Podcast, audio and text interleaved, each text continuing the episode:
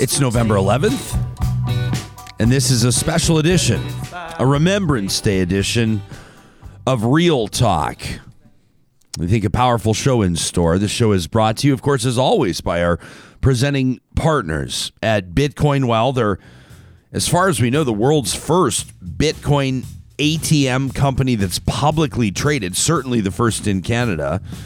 If you have questions about Bitcoin, Ethereum, the blockchain, these words you keep on hearing, my recommendation personally is to do what I do with your questions and take them to Adam and more specifically, Benny. He's the guy that takes my ongoing questions at Bitcoin Well. You'll find him under the sponsors tab on our website, ryanjesperson.com. Real Talk starts right now. Here's Ryan Jesperson. In about 10 minutes, authors and historians Ted Barris and Don Levers will join us. I'm really looking forward to that conversation. Both of them uh, have have uh, I mean got really unique and interesting perspectives on. I know what Remembrance Day means to them. That's kind of going to be our first question, the most important question to every guest that we speak with today. What is what does Remembrance Day mean to you? And then we'll get into some of their work and um, and and in particular their writing. Uh, it's been a while since I've spoken with Ted. As a matter of fact, I think Sarah, the last time that I talked to Ted Barris was when he released his book Fire Canoe, which is a great book about the, the history of steamboats in Canada and what they did to transportation and industry. He's a uh, he's got a fascinating insight as a historian, and of course, uh, in in this context. Um, very much looking forward to his book uh, and and to hearing him talk about it. Days of Victory. Canadians remember 1939 to 1945. Don Levers is the author of Our Father's Footsteps. It's a book about four men who survived their so-called "what if" moments after landing on D-Day when I hear think about these landings on D-Day, I can't even wrap my mind around it. We've been wearing poppies for, you know, I guess the better part of a couple of weeks now.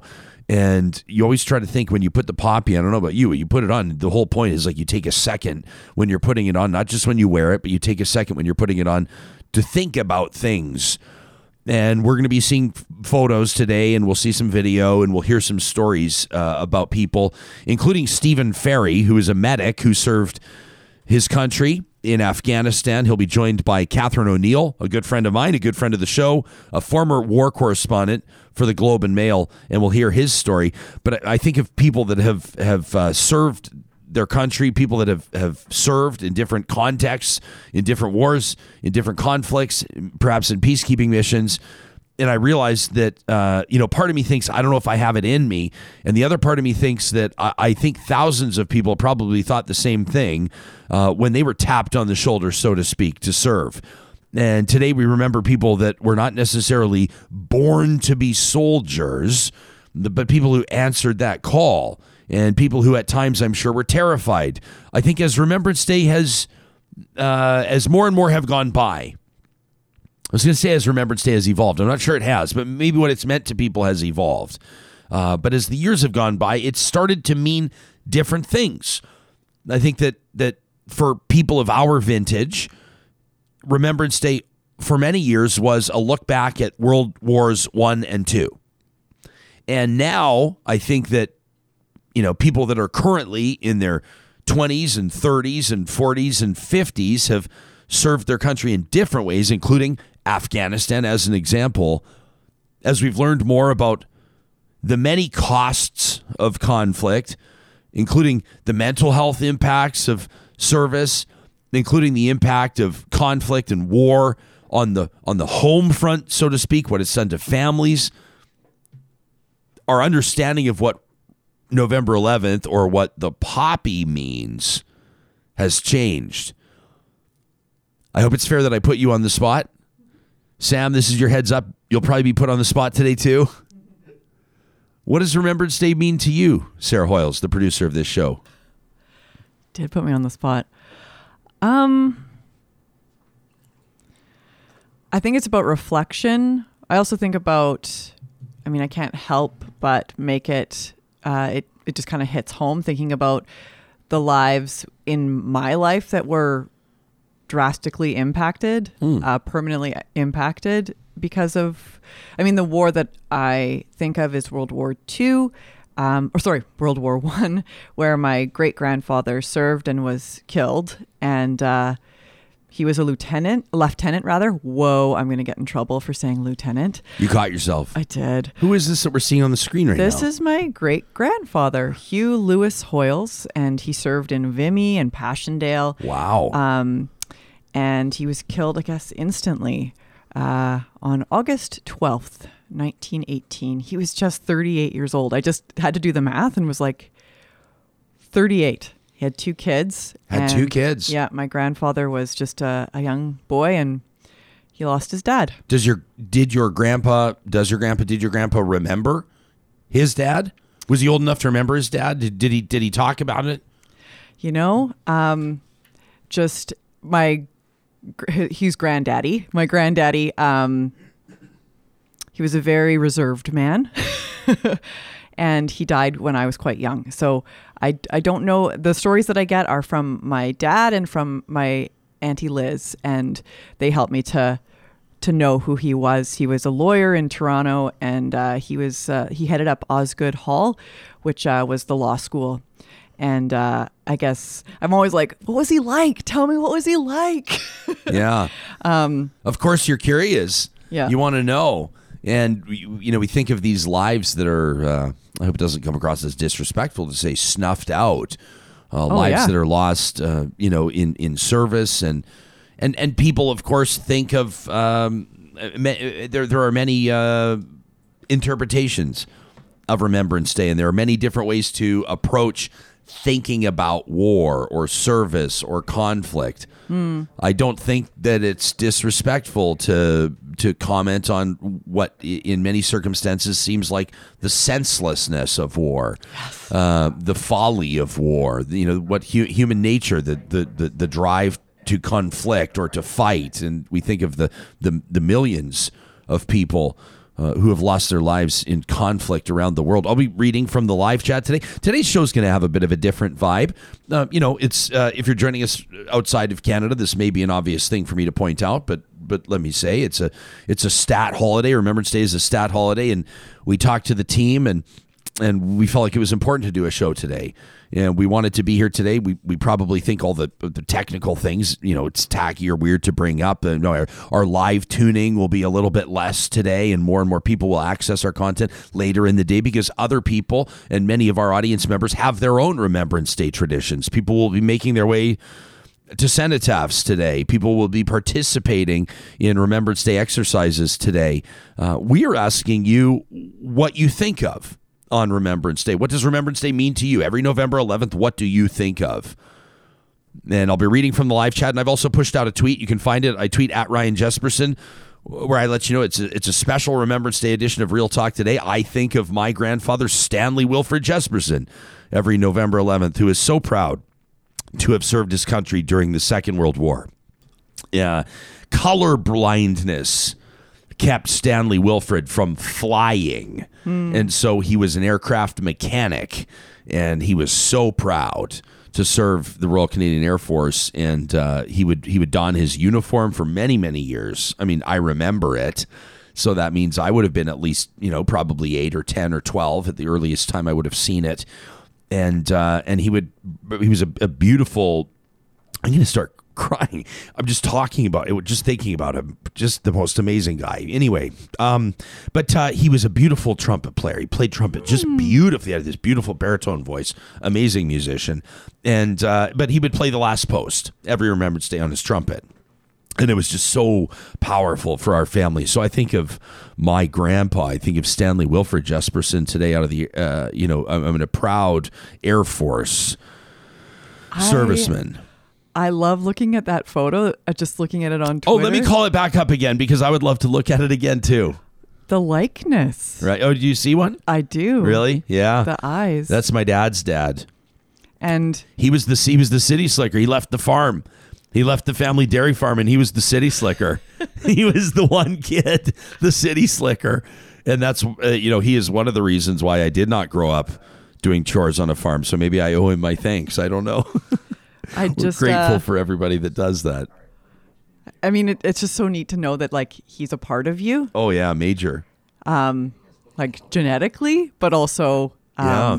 your memories. That's Yeah, yeah. He well, he was he taught me. I would think probably, and and I would every every person has their own frame of reference. When we ask someone what what does Remembrance Day mean to you today, for some people, Remembrance Day is extremely painful. Right for for many people, Remembrance Day is very painful. For some, it's meaningful. For some for some people, some people would decline to participate in Remembrance Day. I mean, it's it's it, it can be one of these sort of complicated things. I would think what I took from Stanley Wilfred uh, from my paternal grandfather was probably the reverence of it all. Like I, I just remember how it, it was just very. He was just very. It was it was very meaningful to him, and he was very proud to have served. Sean has uh, chimed in on Twitter and he says, My grandfathers Merle and George both served during World War II, along with numerous uncles. He says, My dad and uncle were both in the Royal Canadian Air Force post war. He says, My seven year old son learned about Remembrance Day for the first time this year, and he colored a poppy for his grandfather. He's going to hand deliver it. Check this out. This is Sean's little guy, his seven year old son, coloring poppies to be delivered to grandpa. How much do you think that's going to mean? Olwyn, and I'm reading this, by the way, I'm reading these cold, so these are not proofed or screened. So I'm just going to get to what they say. Olwyn says something that's never talked about. People that were from the wrong side of the war that immigrated to Canada in the early 1950s says my father was a pilot in the Second World War for Germany, and he married my mom, who was a British nurse. Isn't that interesting? Uh, says mom served in many places, including Egypt. Wow. Audra says my son's father was gravely injured in Afghanistan and he fought to get home, and I'm grateful every day for his service. That from Audra. Thanks for sharing. Rami says we remember all sor- soldiers, but I think more of Buckam Singh. He was one of only nine Sikh soldiers who served in the Canadian Army during the First World War. Ramey says, being a Sikh myself, it's a different kind of pride and honor. And and Ramey shares this link. I'm going to click on it here so you can see it if you're watching us on YouTube. But if you're listening to this on the podcast, you can check out sikhmuseum.com, S I K H museum.com slash Buckam, B U C K A M. The story of a Sikh Canadian war hero. I love this. I'm looking forward to go, to this today and to reading more of your tweets and to remembering people who have served through different conflicts. Meg shares the story of her grandpa Stan. I love it, Meg. Says he enlisted right at the start and was in Europe for four years. He drove an artillery vehicle. He was a terrible driver. but because he was from New Westminster, the Army thought he must be a good driver. Meg says he was the most kind person I've ever met, and I miss him. Oh, amazing. I love that, like just how humanizing that is. Yes. and that you know we it is a time to reflect and like somber reflection but it's also that these people were human and that they had humor and Yeah. that they Oh, yeah. like they had quirks as we all do and uh That's kind of one of my favorite things about. Yes. um, I watched 1919 for the first time. Uh, I talked about it on the show when I watched it because I was embarrassed that it had taken me so long to watch it. Yeah. I think it was two months ago or something. And I watched it like full volume, let the subwoofers bounce a little bit, let Yeah. the speakers do their work because you have to. It's a phenomenal film. And one of my favorite things about um, war movies, I think, and storytelling, and I'll be really curious to hear like oh, we have two storytellers. I mean, the whole day is storytellers today. And so we we uh, we hope that this is something that you know you can participate in this episode of Real Talk and just just just absorb what these stories will have for us. So Ted Barris and Don Levers in just a little bit. Stacey Barker will join us from Canada War Museum to talk about women in service, women in war, and then um, as mentioned, Globe and Mail former war correspondent Katherine O'Neill will talk to us about Stephen Ferry. Stephen's going to join us too, which will be amazing. But it's those down times, those moments like in the foxhole or in the trenches. Um, where they're like, you know, before anybody knew it was bad for you. and as, that, as a matter of fact, when you're dodging bullets, who cares?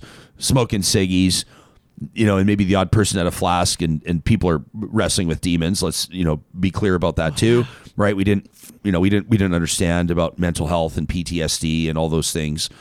You know, people came back and, and there were all these kind of phrases for how you might refer to somebody. Shell Uh, shock. Shell shock, right? We have a different name for shell shock, right? It's like in sports, you know, he got his bell rung. She got her bell rung. We know what that means now. Serious implications on brain injury, but not the point. The point is just that there these were regular folks. It's it's one thing.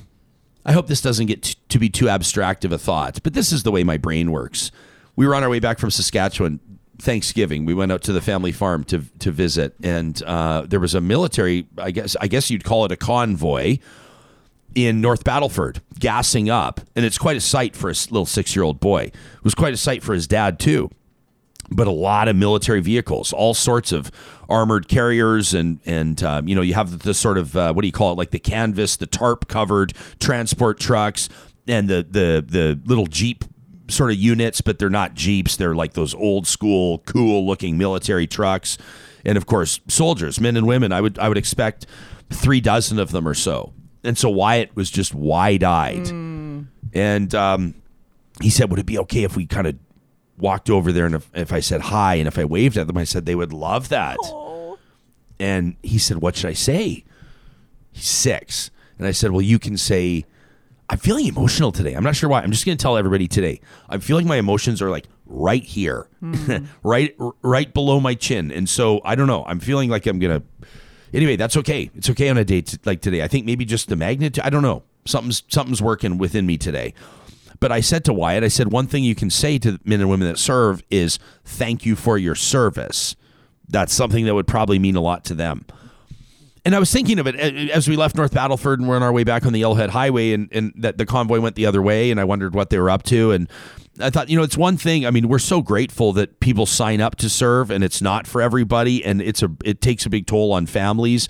And you can be deployed somewhere and you're gone for months and even if it's something i mean i think of that horrific uh, tr- that that friendly fire disaster where an american plane you know shot and, and killed took the lives of four canadians. I think of these exercises people are killed in training. It's happened in, in wainwright which is just about an hour and a half from us here in alberta's capital city. I mean these things happen. And um and and people sign up to serve. And oftentimes we might wonder kind of to be honest why? But I think because they're wired a certain way and they want to serve their country, and that's how they see themselves contributing. And maybe for some of them, you know, something happened when they were like three or four or five or six that resonated with them and and prompted them to serve their country. And then there are people during like the world wars, and, and maybe it was more of a thing, you know, we hear of the draft and, you know, Vietnam and the United States and all that, but people that basically in the Second World War that were, like you said, a lawyer in Toronto with two young kids, and now you're going to fight and I often think, and and I guess this is kind of the whole point, or one of the whole points of Remembrance Day, is like, what's that like for somebody that was not born to be a soldier, so to speak? Somebody that had this really burning, innate desire to serve their country. What's that like? I would imagine it would be terrifying for starters. How do you wrap your mind around it? That's what we'll endeavor to discuss today, and we want to hear your insights as well. So it, whether you're watching us live, you can, you can hit us up in the live chat, or you can use the hashtag Real Talk RJ. Of course, our show happens because we have amazing partners, and we're going to be mentioning them today. One of those partners is Park Power. Right now, if you take your business to Park Power, electricity, internet, or natural gas, if you use the promo code 2021 Dash Real Talk, you're going to save $70 off your first bill. They're your friendly local utilities provider, and they take 10% of their profits on electricity and they plug them back in. Couldn't help myself. To the community, nonprofits. As a matter of fact, when you go on their website, you'll see what I'm talking about. You can go through the list and look at the list of charities that they support. It's what we love about them. Check them out today at parkpower.ca. Also, a big shout out to our friends at Jet Set Parking. I'm happy to let you know that there's been a bit of a move at the airport. They've moved the Jet Set parking lot back to where it was. If you've never been there before, don't worry about it. It's not important.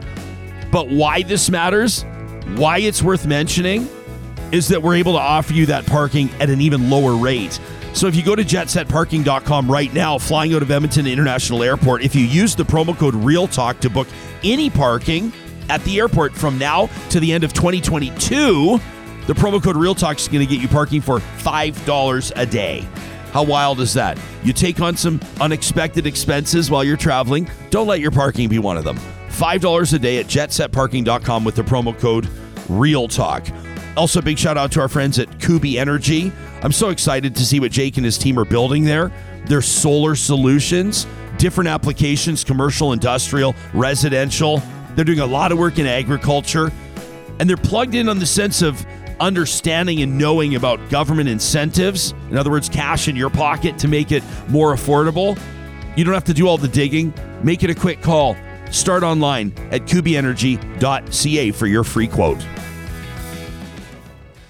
Well, these next two authors, uh, it's been my pleasure to know them for a number of years. Every single time we talk, it's a fascinating exercise. Uh, they care deeply about their subject matter, and it's an honor to have them join us here today on Remembrance Day. Ted Barris is a freelance journalist, a broadcaster, an author. Uh, you may have heard him on CBC Radio. You may have read his work in the National Post, the Globe and Mail.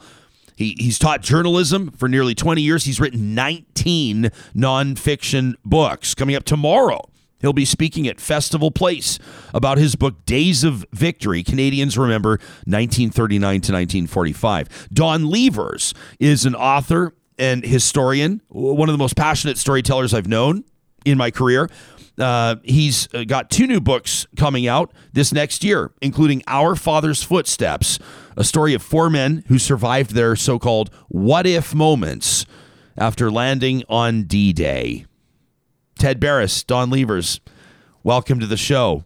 Uh, Don, it's nice to see your face again. Last time I saw you, it was in a radio studio, and and you were you were in the early stages. You were putting your draft together of Our Father's Footsteps. You you care very deeply about the art of storytelling, and in particular about the service of, of Canadian men and women who have have certainly contributed to efforts abroad for, for many years. What does Remembrance Day mean to you? And this year, what are you thinking about? What's on your mind today? Good morning. Thanks for having me back. And it is different to be sitting here talking to you, and and it's it's nice to be able to see you in person again. Soon, hopefully, you'll be able to do it in the same room. You bet. but I am what you say is a storyteller, and I often think of myself as just that. Not a, I'm not an author. Ted is Ted is an author. Ted is a real historian. I'm just a I'm just a storyteller. I tell children's stories and and uh, so then I uh, began working on Our Father's Footsteps, and it's made me feel like a historian uh, because of the work that I've done to delve into it.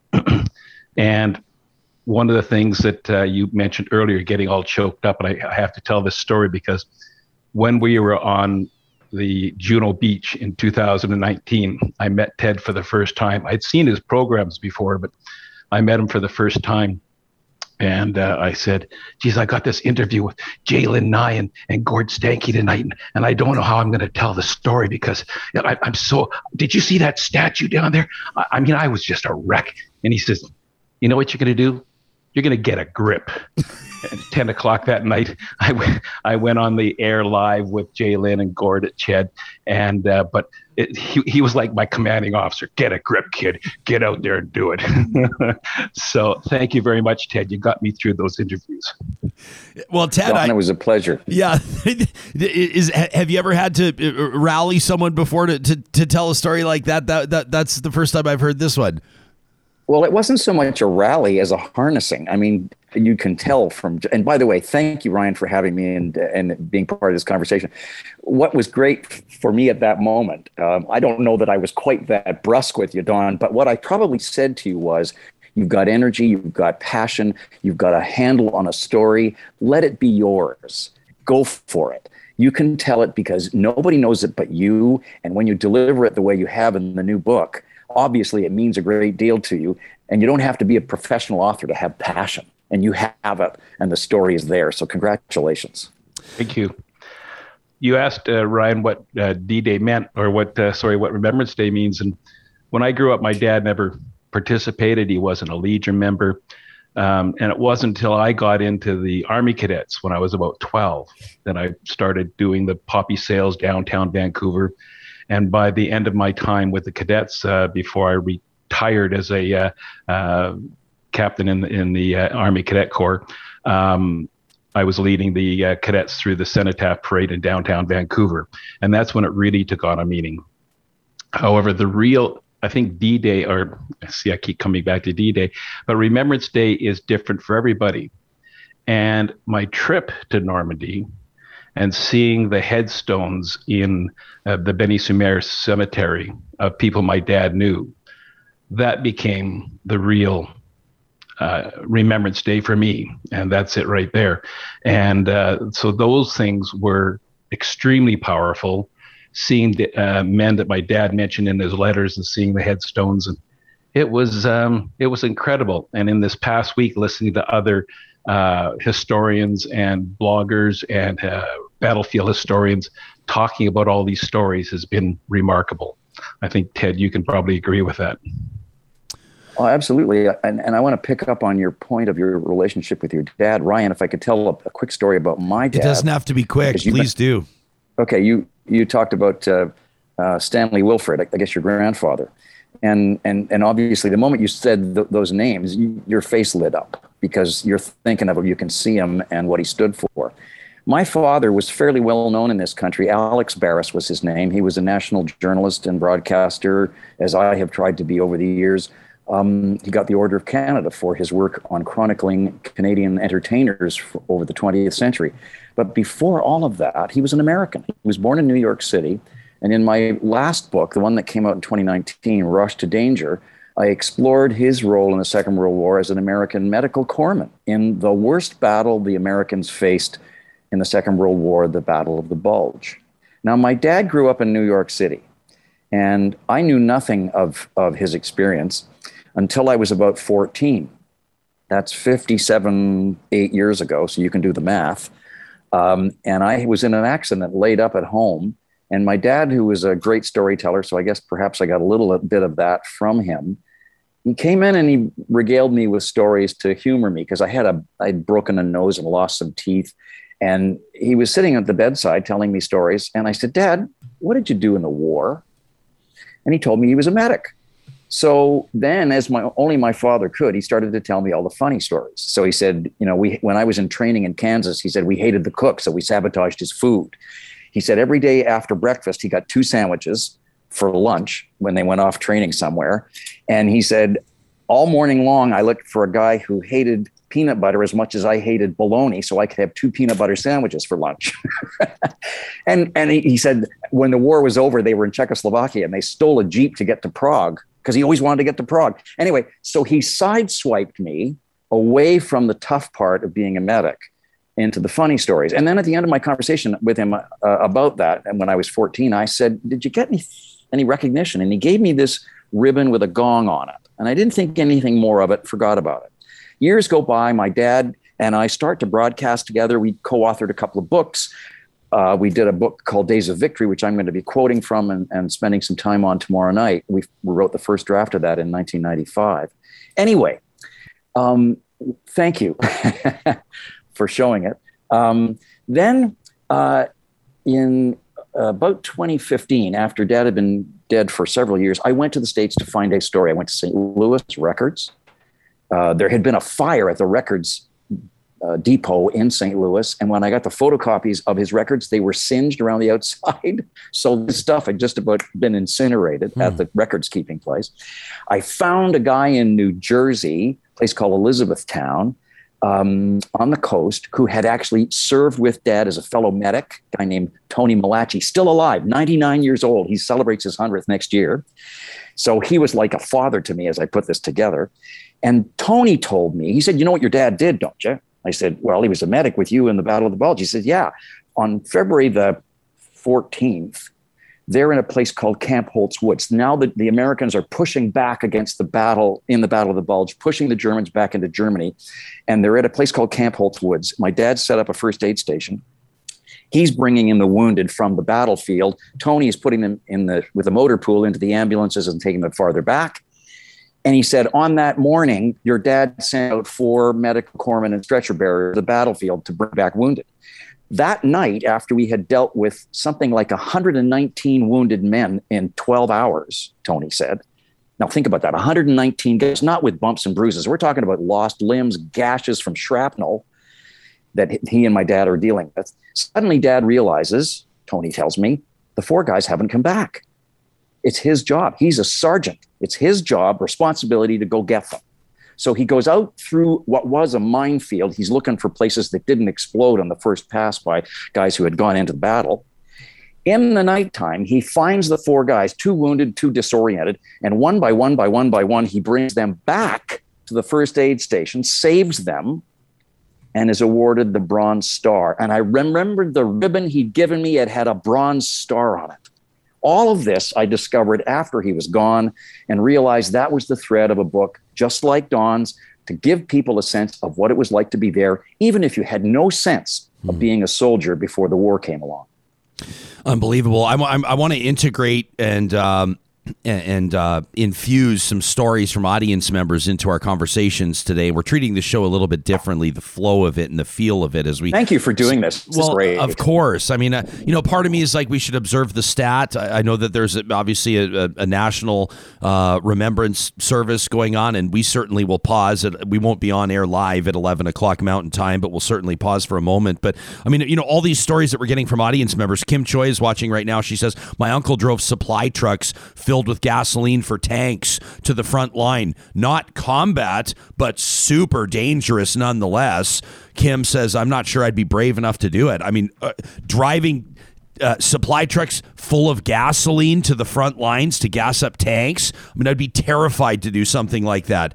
Don, when you're telling these stories, by the way, did I blow it earlier? Did I just did I mention a movie? Did I say 1919 the movie? What I someone called me my apologies. I wasn't going to wasn't going to call you out. I, no, hey, I, am okay to be called out. I, I slip of the tongue. 1917, obviously. Thanks to the, the audience members alike. Uh, um, unless there's another great movie called 1919, which I do not believe there is. 1917 is the one I'm talking about. But but the there's point, a great book on 1919. Is that right? It, Mar- yes, about Margaret the war? MacMillan wrote.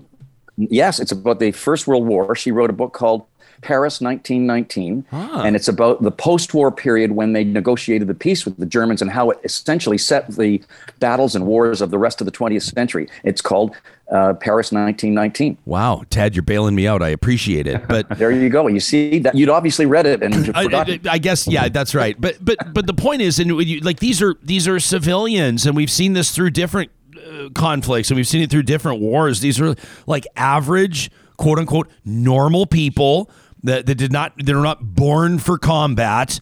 Um, but that, that stepped up and served. And Don, your book, I'd, I'd love if you could take us into the idea of our father's footsteps.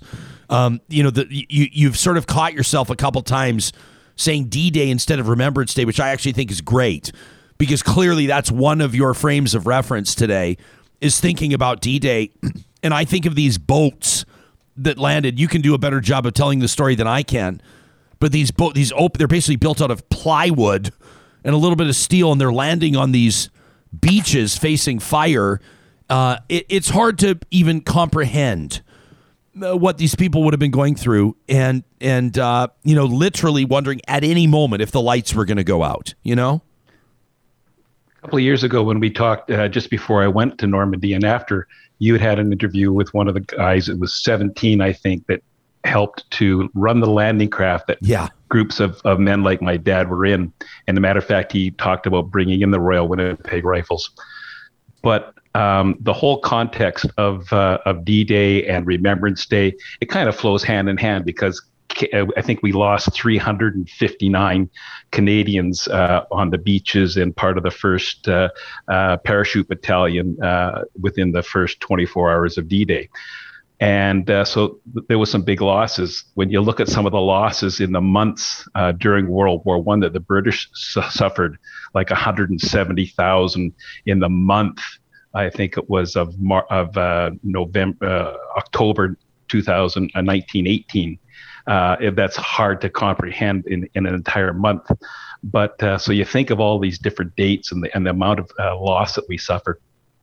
But in in doing my story, whereas a lot of the stories are done on a macro level, talking about the battles. I've done an individual story of four individual men. Ted has done a good job of interviewing men over the years. My stories are taken from their letters, their journals and talking about uh, and, and their letters home, telegrams that the families got. And uh, for instance, you talk about being on the beaches. One of the men was a Royal Engineer. And we always think of the movie D Day or Saving Private Ryan. The guys land on the beach and in they go, and that's all you hear about it. Uh, the gentleman I wrote, the sapper from the Royal Engineers, uh, Harry Hilliard, he was on the beaches for months unloading those ships that that uh, writer just ta- uh, that uh, person had just written in about about the, the gasoline. He was unloading hundreds of tons of equipment off these beaches. And uh, you know, even on the 16th uh, uh, the 6th of july they were still being shelled on the beaches.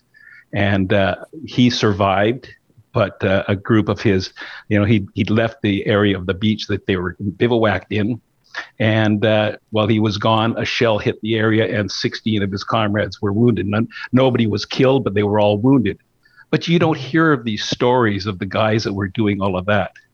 And uh, so those that's the kind of the micro look I've taken. And um, the other three men in the story, two were with the Royal Winnipeg Rifles. One of the guy who was wounded on D-Day got a shrapnel in the nose the piece of shrapnel fell out of his nose sometime in 1945 while he was reading a paper. And then he was wounded again in the Battle of Carpiquet. So, uh, and none of the men that I've written about lasted more, other than the sapper from, from England, lasted more than a month. They were all fortunately only wounded and allowed to come home. So we are the lucky ones that uh, who have uh, managed to uh, be to grow up with the uh, with our fathers who survived those moments. So Ted, you were born after after the war. If your dad hadn't made it in that section, and that's what this whole "what if" for me is about. If he had gone out and stepped on one of those mines that uh, he was looking for, you and I wouldn't be talking to Ryan right now. So that's more what my story is, and hopefully, being able to have the younger generations look at this and and and put faces to the it may be four different men that I'm writing about, but it's their grandfathers and their fathers and great grandfathers that these stories are about. And I think Ted, there was a comment that one of your uh, somebody that read your book said, um, "This isn't my this is this story isn't about me, but it is my story." How did that go? Yeah, um, a veteran I talked to who had read one of my books. I think it was my book about the instructors in the Second World War called Behind the Glory. They were the guys who trained all the aircrew here in Canada. He looked, you know, eagerly for his name in the book. But when he came to one of my talks, he said, Ted, my name isn't in your book, but my story is. Hmm. That's the most rewarding sentence I have ever heard as a public speaker to know that, that hit the mark for a man whose name wasn't there. Ted, what is it um, that I wonder? No, can I can I ask a favor? Can can you let me share an image with you? Because I want to tell if you've got the time. Of course. I've got a story I want to tease uh, for tomorrow night. I'll if you let me share this with you. Please. Okay. Is, is Sarah to get allow me to do that? Uh, if are you sending it to Sarah? We'll do it live. Well, I no, I'm. I, if you just let me do the share screen because I'm getting host. I don't think we can do. I don't think we can do share screen, unfortunately. All right. I'll, Sorry I'll about email that, it Ted. to her. Yeah, you can email, email, it to Sarah, and we can put it up there, or okay. email it just to uh, Sam. Uh, hey. No, Sarah. Okay, my team. This is why I'm not involved in the production of this show. it, it, would collapse very quickly.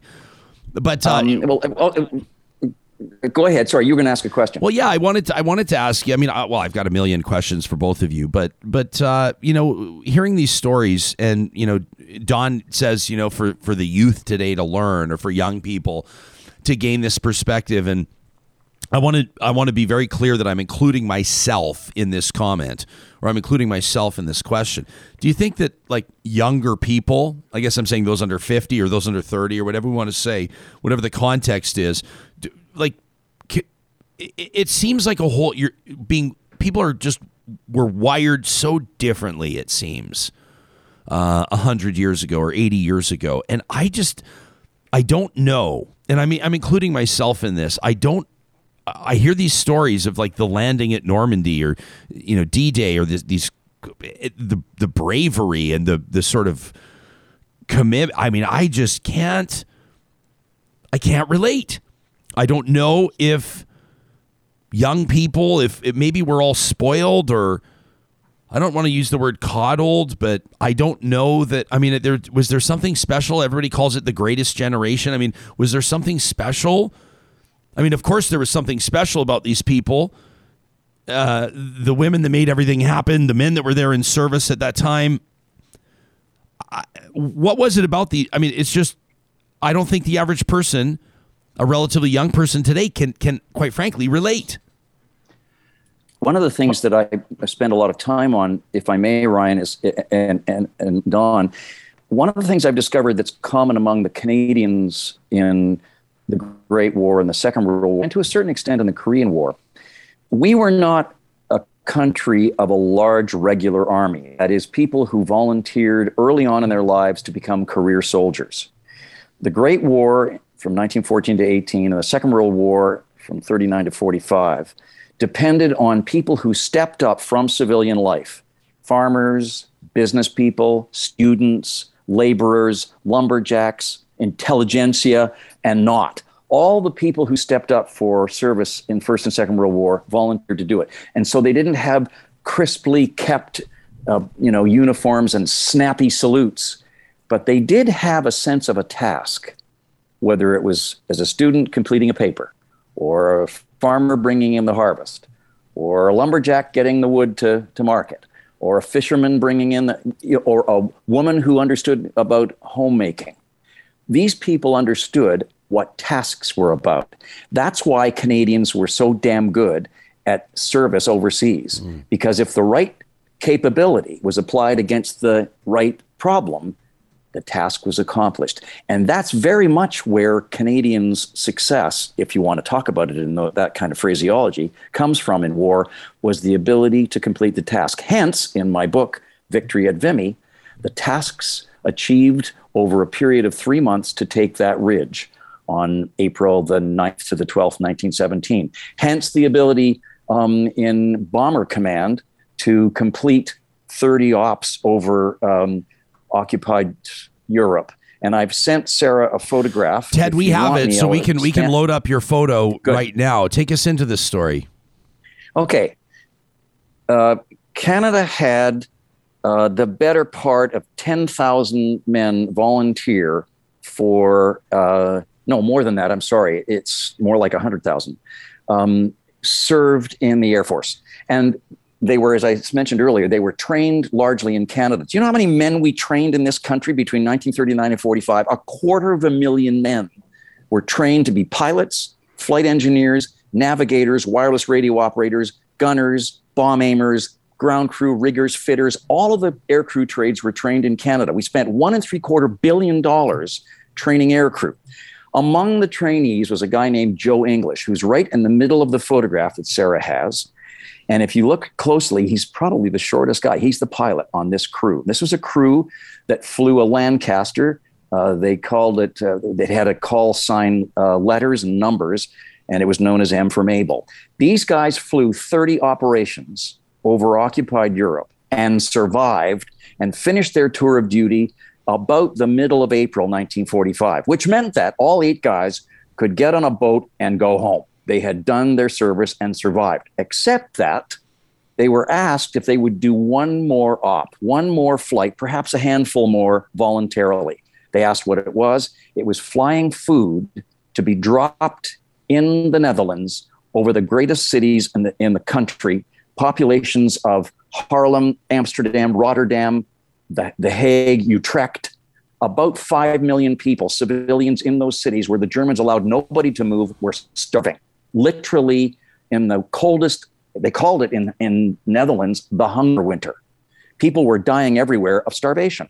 And Queen Wilhelmina, who's in England, pleads to the Allies and to negotiate with the Germans in the western part of the Netherlands to allow low flights over the big cities to drop food. Joe English's crew, knowing full well that maybe not all the Germans will abide by the idea of allowing these corridors of flights of bombers at low level to go in, whether they'll survive or not, take on the task and fly a bunch of trips with an operation known as Operation Manna, food from heaven. And these guys fly it, and the navigator remembers as they're flying not at 25,000 feet, but at 200 feet.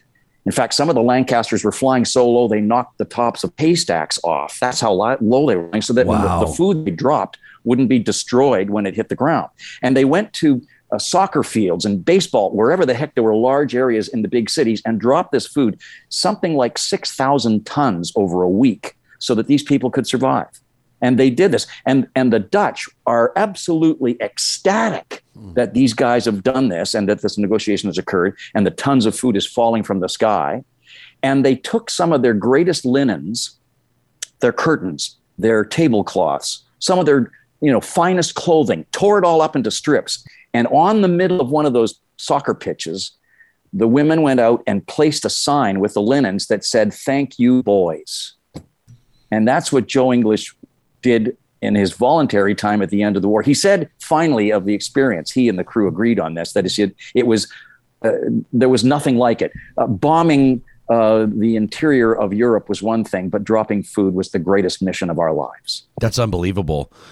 Yeah, I hear, and you talk about these voluntary missions, and, and I was reading a story yesterday about a, a fellow. I wish I could. I, I owe him the honor and respect of mentioning his name. I don't remember it, unfortunately, but who was served as a pris- or was a prisoner of war, was captured, and then came back and served his country again. Or people that come back from from injury and re-enlist, or or you know put themselves back into service, and it just it's just absolutely remarkable. I can't. I for me, every Remembrance Day, I think it's okay to feel this way. I, I recognize that I'm not sure I have it in me, and and it it exacerbates or it heightens my gratitude and my respect. Um, I, I just I'm I'm really grateful for the for both of your perspective today for being willing to join us and to share some stories. I really want to make sure that people know where they can find the work that you're doing you can learn more about what Don is doing, Don Levers, the author of Our Father's Footsteps, by checking out donleversbooks.com. And you can check out tedbarris.com to learn more about what the author of Days of Victory, Canadians Remember, 1939 to 1945 is up to. As mentioned, Ted will be speaking tomorrow night at Festival Place in Sherwood Park, 7.30 p.m. Ted Barris and David O'Keefe history story, storytellers, liberation of the Netherlands in World War II. Uh, tickets are still available, and you can check that out by following the links provided. To the both of you, thank you so much for including us in in what I know everybody wants to talk to storytellers like you on Remembrance Day. It means a lot that you spent some time with us here on Real Talk. Thank you, Thanks Don. Thank you, Ryan. Pleasure. Thanks very much, Ryan. And uh, the DonLeversBooks.com is just uh, under reconstruction, so Okay. it's not much right at the moment. And uh, Ted, if uh, David ever you know gets sick and you need to call in a replacement, I'd love to love to join you sometime.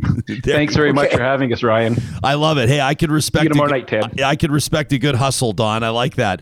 That's good stuff. Uh, yeah, that event tomorrow night. Ted Barris is like. I mean, both of them are great storytellers. Ted, like I was saying. Um, you know, you know, it's amazing when you talk to somebody and he's like, in my book, blah blah blah, and then in my book, blah blah blah, and he's like, the guy's got 19 nonfiction books that are all unbelievable page turners. In just a moment, we're going to talk to Stacey Barker, Canada War Museum, on women in war. Uh, we've been asking you to send us your thoughts. What are you focusing on today? What are you remembering today? Carrie Bolton says, um, I think of my great uncle John and the thousands of others who never made it home and all of those who sacrificed and continue to do so. Look at that. I mean, this that is a photos back in the day. I mean, this is someone who, who gave his life in service to his country, but photos back in the day, He looks so so young. young. I mean, that is a young guy. I I mean, not does he only not only look young. I'm I'm sure he he was young. Yeah. I mean, yeah. So that was Carrie's great uncle John. Uh, Lori, look at this. This is a powerful image. If you're watching this on YouTube, Lori says yesterday our re- residents at Discovery Place in Devon led their own personal ceremony. Now, this is World War II veteran Roy Hale, who's 101 years of age. He trained in Calgary when Pearl Harbor was hit and then served his country patrolling the West Coast. Uh, Lori says last year his story went viral worldwide. I'm going to check that out. We'll look for the story of Roy Hale. Look at that. Look at that. Two people serving their country. There's Roy Hale, 101 years of age, wearing his poppy, shaking hands with a what uh, obviously is, I think, a current serving member of the RCMP in the Red Serge. It's a powerful image right there. Steve says my father, uh, you know, tried to volunteer for every service, including the merchant navy, but he was turned down every time because uh, he was working in an aircraft factory building Halifax bombers. Uh, because of that, he suffered the jeers and the derision of all the neighbors on his street on a daily basis. Hmm. Hmm.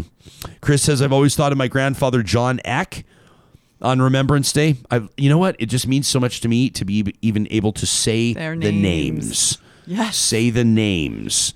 Uh, the Ottawa Citizen, I know, will be parti- will be uh, rolling out an amazing initiative that it does on the uh, eleventh minute after every hour. The Ottawa Citizen today will be um, using uh, the power of social media and the availability of of, of uh, information online to tell the stories of men and women who have served and, and in many cases given their lives in combat. It's unbelievable. The power of, of recognizing the names Chris says, so my grandfather, John Eck, on Remembrance Day, I have always thought of him, served in the Navy, fought in the Battle of the Pacific during the World War II. But more recently, says Chris, I add Tyler Todd. Uh, Chris says, uh, we did basic training together. And he was killed in Afghanistan near the end of the war, lest we forget. And there he is, Tyler Todd. Wow. I appreciate you sharing that. Thanks very much. In just a moment, we're going to talk about uh, women and war and contributions that, that Canadian women have made through the years. I'm very much looking forward to this conversation. Of course, we want to remind you that this show happens because our sponsors support us in incredible ways, and that includes the team at Westworld Computers. They're your Apple experts. Whether you're looking to book a service appointment, get your hands on a new Apple Watch Series 7, uh, maybe you want to learn a little bit more about this iPhone 13 or the Pro Max. That's my personal recommendation, the iPhone 13 Pro Max. You can find out all you need to know about these Apple products from your Apple experts, independently, family owned for more than 40 years at westworld.ca. A big shout out to our friends at Grand Dog Essentials. Just the other day, we had our quality raw dog food delivered right to our door. It's what they do on a weekly basis to Calgary, Edmonton, and central Alberta. If you're looking to improve your dog's health, if you're noticing signs, maybe the, the coat looks unhealthy, maybe the, the poop doesn't look so great, they're telling you something, you might do yourself a favor. More importantly, do your dog a favor by checking in with the team of nutritionists at Grand Dog. Don't forget the promo code Real Talk gets you 10% off your first time order. And a big shout out to our friends at Local Waste. Coming up tomorrow, we present another rowdy edition of Trash Talk. It's a good looking edition of Trash Talk based on the emails we've received. It's not too late for you to get yours in to talk at ryanjespersen.com if you've got something you want to get off your chest. I wanted to read testimonials this week, and you can go to their website, localwaste.ca, and and while you can read them for yourself, I mean, it's just essentially people that are that are talking about what a game changer it's been working with the team at Local Waste, multifamily and curbside services, business and commercial waste services. Yesterday, we read a story of someone who said our home reno saw the stress level drop significantly because their bin was being managed by local waste. That's who provided it. They said the customer service was second to none. You can learn more about them at localwaste.ca. We wanted to take a second to remind you that our question of the week this week, presented uh, by our official research and strategy partners at Y Station, is about Remembrance Day. Now, we're leaving it open until the end of Sunday, day's end, around 5 o'clock p.m. But we're going to get into it a little bit today. It's called the dashboard. We can take a look at some of the responses that we've got, and, and we're going to read an email. We got an email from Jerry, uh, who, who was in touch with us right after completing the question of the week. Said, I'm feeling a little bit heavy today. And Jerry shares uh, their thoughts, and I'm looking forward to that. But first, it's a real honor to have an opportunity to check in with Stacey Barker. Stacey is the historian for the arts and military history at the Canadian War Museum. Her work focuses on art and war and women in war. Uh, she'll be delivering a virtual talk on November 20th uh, for the World War Women exhibition at the Red Deer Museum. Joining us live on this November 11th, Stacey Barker. Welcome to Real Talk, and thanks for making time for us on this very important day. Oh, thank you. Nice to be here. What is November 11th? What does Remembrance Day mean to you personally? Well, to me personally, it's a time to remember, you know, people who served, those who we lost, and also those they left behind. And um, I think about everyone on this day. Um, those who served, and so their families who were left behind on the home front and who, who had to deal with unimaginable loss at times yeah, you know, we've got to. Uh, I'm, I'm trying to do justice to the comments that our audience members are, are providing today and the insight they're providing. And Terry uh, really has her heart on her sleeve this morning, and she's talking about her grandfather who served. Said, you know, a lot of times family members paid the price and uh, and and Terry says she's you know to paraphrase her message, uh, the legacy is a very complicated one because she and it sounds like maybe others you know were, were victims of abuse uh, at the hands of someone who came back uh, obviously injured, maybe mentally or emotionally injured from that war. These are the things that maybe are are difficult, uncomfortable to talk about. We don't always talk about them, do we, on Remembrance Day? But I think our understanding of the cost of service is deepening. And I think these conversations are very important. Mm-hmm. Definitely. Um, certainly, when it comes to women, I think it's also important to remember that uh, they made many vital contributions to the war efforts. Um, and that these were total wars. We're talking about the First and Second World War. They involved the entire population. Um, everyone was drawn into the conflict, and you didn't have to be in uniform to feel the impact of war in your life. Um, there was intense pressure to be patriotic, to do what had to be done, and women were not exempt from that. Um, and many wanted to take part and they wanted to help win these wars. Um, but their participation, you have to remember, was based on social factors prevalent at the time. Women are expected to conform to gender norms of the day, plays a huge part in shaping how the wars affected them, how they responded. Not everyone had the same experience. What you did and how you were impacted was shaped by your own personal circumstances, your background, class, ethnicity. Um, so it's a complicated legacy for sure that's what makes me and this might sorry be in such an I'm, I'm, wondering is this too obvious that I that I but that's what makes it so much more important to talk about. That's kind of the whole point, right? Of, of Remembrance Day in my mind is not to ignore the realities. And we think of, I mean, people talk about, and, and I'm going to make a real generalization here, and it might be dangerous and unfair. And please feel free to correct me or speak out against it. But I've heard many people make so many comments about legions and why legions have been so important over the years. And people talk about, you know, my grandfather or my uncle or whomever just spent a lot of time just crushing beers at the Legion. And when you actually think about it, what this was, was in a way coping tools for people who I think were ill equipped to understand, let alone manage the injuries that they sustained, talking in particular about PTSD from service. And there have been so many, and that's just one angle. I mean, let alone what you're talking about, which are, are also very important. And we're about to get into these the stories of women in war uh, for many, many years. These uncomfortable and difficult conversations. And I think for in some cases for understandable reasons, people will say grandpa never talked about the war, and you can kind of try to understand maybe why. But we've not had these difficult conversations. And I think that Remembrance Day, quite frankly, is the perfect time to do it.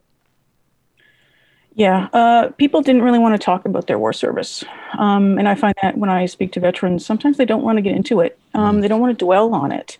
And when they came back, they weren't really offered a lot in the way of support. And so they would have self medicated. You know, they would have perhaps drank a little. Um, and their families would have felt that. They would have felt them coming home with that, that burden. And how do you cope with that? It's a little better today, but back then it was really um, people just didn't talk about it, and I hear that over and over again. How do you respond? How do I respond to veterans who don't want to? Yeah. well, you kind of have to tease it out of them sometimes, and it's it's especially with women. I find often they don't want to really put themselves out there as having, you know, played a huge role, but they did. And you kind of have to talk them up a little bit and say, you know, you were part of one of the first women to be in the military. You know, you you did something special, and you have to kind of get them to see it in that sense before they want to talk about oh yeah you know i did i did play a really huge role. And they do have a lot of pride in their service and that's something that you need to remember as well. Would you tell us about molly lamb bobak yeah molly lamb bobak she is a well-known canadian artist um, and she was a member of the Canadian Women's Army Corps. She became the first official woman war artist for Canada in uniform. So um, she's from Vancouver. her father, Harold Mortimer Lamb, was a patron of the arts. She grew up around people like Fred Varley, A.Y. Jackson. These are members of the Group of Seven, of course, and they were themselves official war artists during the First World War. So when the Second World War rolls around, she's just fresh out of art school herself, and she decides to enlist. And she really wants to be a war artist as well. And she kind of makes that happen for herself. She builds her brand when she's in the military. She makes herself known as an artist. She wins an army art competition. She gets appointed Canada's first woman war artist, and she's sent overseas. And what she does, what she leaves behind, is this amazing body of work that reflects her life in the service and the lives of service women that she served with. And we have that at the War Museum, and it's a fantastic uh, collection. The the uh, the art of storytelling uh, is so important, I think, because you know when when you start to talk about the cost of service or the impact of service or the, the the meaning or lack of meaning behind certain wars or certain conflicts. So many of us have such a difficult time. I know that today's show just sort of feels like this sustained indictment of, of those of us who haven't served, uh, served, and that's not my intent, except to say that I I find it very difficult to relate uh, to what people who have served have truly given and I, and I want to have a meaningful uh, message when we talk about taking pause, lest we forget. Like, what does that actually mean? What does our commitment mean? Well, you know, it's it's it is difficult. I didn't serve in the military, but I I study military stuff. I study war and society. I study the impact of war on human beings. And it can get very difficult at times to kind of bridge that gap because I myself, I don't know what it's like to be in the military. I don't know what it's like to be in combat. I don't know what it's like to serve in a war. And yet somehow, as a historian, I'm uh, put in a position of trying to interpret that service for people. And it's not always easy to do. And it's, it's, one of the hardest things to do is to understand the grief that goes along with the loss of war. And on a day like today, I just think about all those families who had loved ones who didn't come home, and uh, it's it's the hardest part for me, certainly. When I mean, it's it's fair to say that wartime is is is a I mean the word feels insufficient, but a challenging time for everyone. Mm-hmm. Uh, what were challenges in particular in the world wars? But but feel free to expand. Uh, what were some challenges unique to women? unique to women. First of all, gender roles during the First and Second World War. I mean, women, this was a time when women were expected to do certain things and to not transgress into certain male spheres. But during the Second World War, of course, we bring women into the military. Before, they were limited to service as nurses. So during the First World War, we had approximately 3,000 women who served as nurses with the Canadian Expeditionary Force. But they wanted to serve more generally, and they fought for that right. And at the beginning of the Second World War, a lot of women started their own um, paramilitary organizations. Every big city had this women's auxiliary corps, and they would wear uniforms and they would teach themselves military skills and drill. And their leaders went to Ottawa and they asked military officials for the right to serve, uh, and they were dismissed until around 1941 when we had a bit of a, a manpower emphasis on man, manpower shortage in the military and all of a sudden, okay, we can bring women in because the more women we get in uniform, the more men we can move up the chain closer to combat. And remember, Canada had at the end of the war over a million people in uniform out of a population of about 11 million. That's a huge commitment. We needed everybody, all hands on deck, including women. And but when they went into the military, they were kind of transgressing. And a lot of people, not a lot of people, I would say, some people in Canada felt a little bit uneasy with that because all of a sudden you have women moving into a sphere that was all male. And, you know, there was something called, we call it, historians call it the whispering campaign. And it was basically rumors about these women who were serving. You know, are they moral? What's going on here? But so the military pushed back, uh, tried to portray them uh, as wholesome, and which of course they were. But there was definitely some unease in terms of society and some destabilization in terms of gender roles. So that was a big challenge for women. I don't know why I'm feeling a personal hesitation to ask you about this, but I feel like it's it's not a it's not a real interview if I don't, Stacey. Uh, when we okay. talk about when we talk about women in the military, uh, we cannot ignore. I mean, we got we got a message from Jill earlier this morning who says she seriously considered enlisting uh, a, a, relatively young woman um, said and it's the sexual assault scandals that have been plaguing the canadian forces that dissuaded her from doing that. When we talk about women in service how can we ignore talking about present day uh, the culture that exists within the canadian military? What's your perspective on on how that is properly addressed well, I, uh, I hesitate to comment on current events um, just because I'm a historian and I, I That's look fair. into the past. Um, but I would bring that up. I would bring up the fact that it has always been a bit difficult for women to move into these areas that are traditionally male. Um, it happened during the Second World War, and it continued to happen.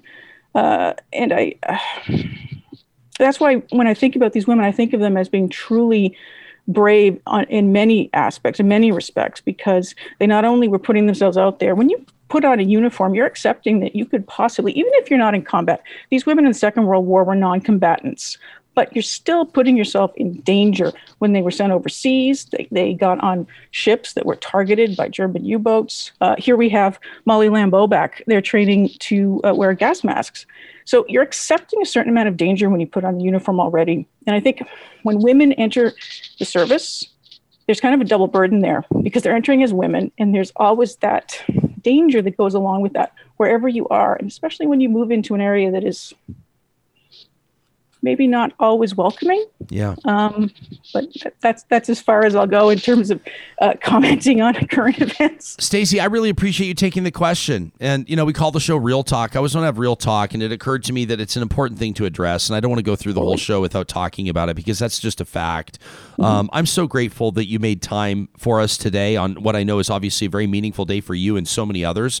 If people want to learn more about this this talk you'll be giving virtually on November 20th on World World War Women, they can check out reddeermuseum.com. Just look under exhibits and events. Uh, we've been talking to a historian with Canadian War Museum, Stacey Barker. Thank you for this, Stacey. Thank you. You bet. You know, I mentioned our Real Talk question of the week, and I want to get to that in just a second. You can complete it for us if you wouldn't mind. It takes two or three minutes. Do it as, as maybe your way today of honoring veterans or of taking pause you know, lest we forget at ryanjespersen.com, right at the top of the page, you'll see the link for question of the week. We got an email from Jerry who, who told us, uh, Jerry said he's feeling pretty heavy after working through our question of the week.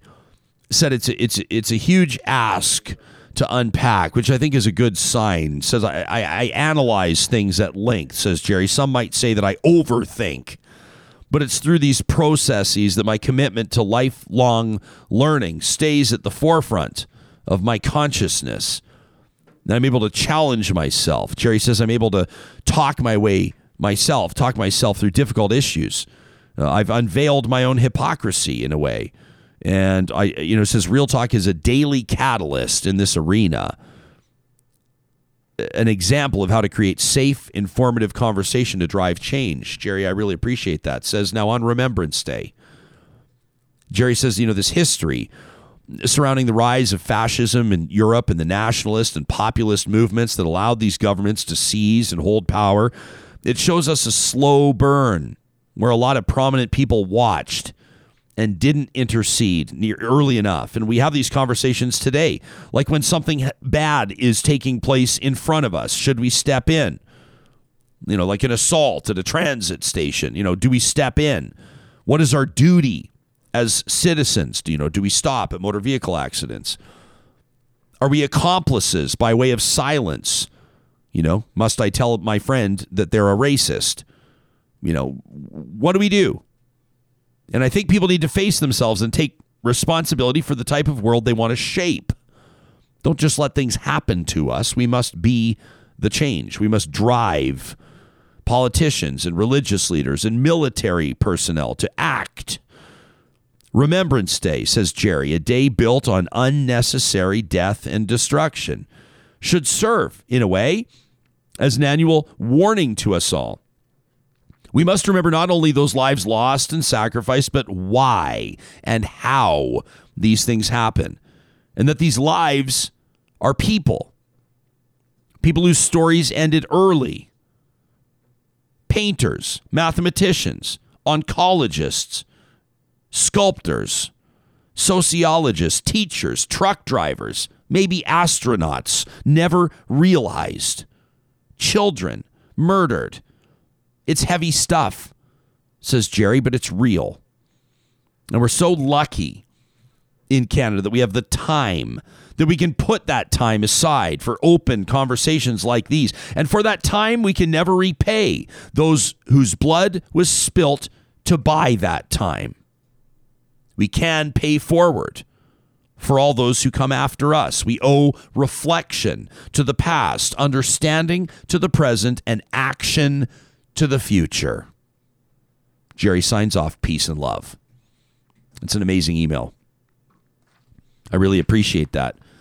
As mentioned, our question of the week remains up, and we, we, we would be honored if you would take a few minutes to complete it for us today. We dropped in on the on the dashboard. It's called. We can see how the question's going through the week, and we pulled a few comments.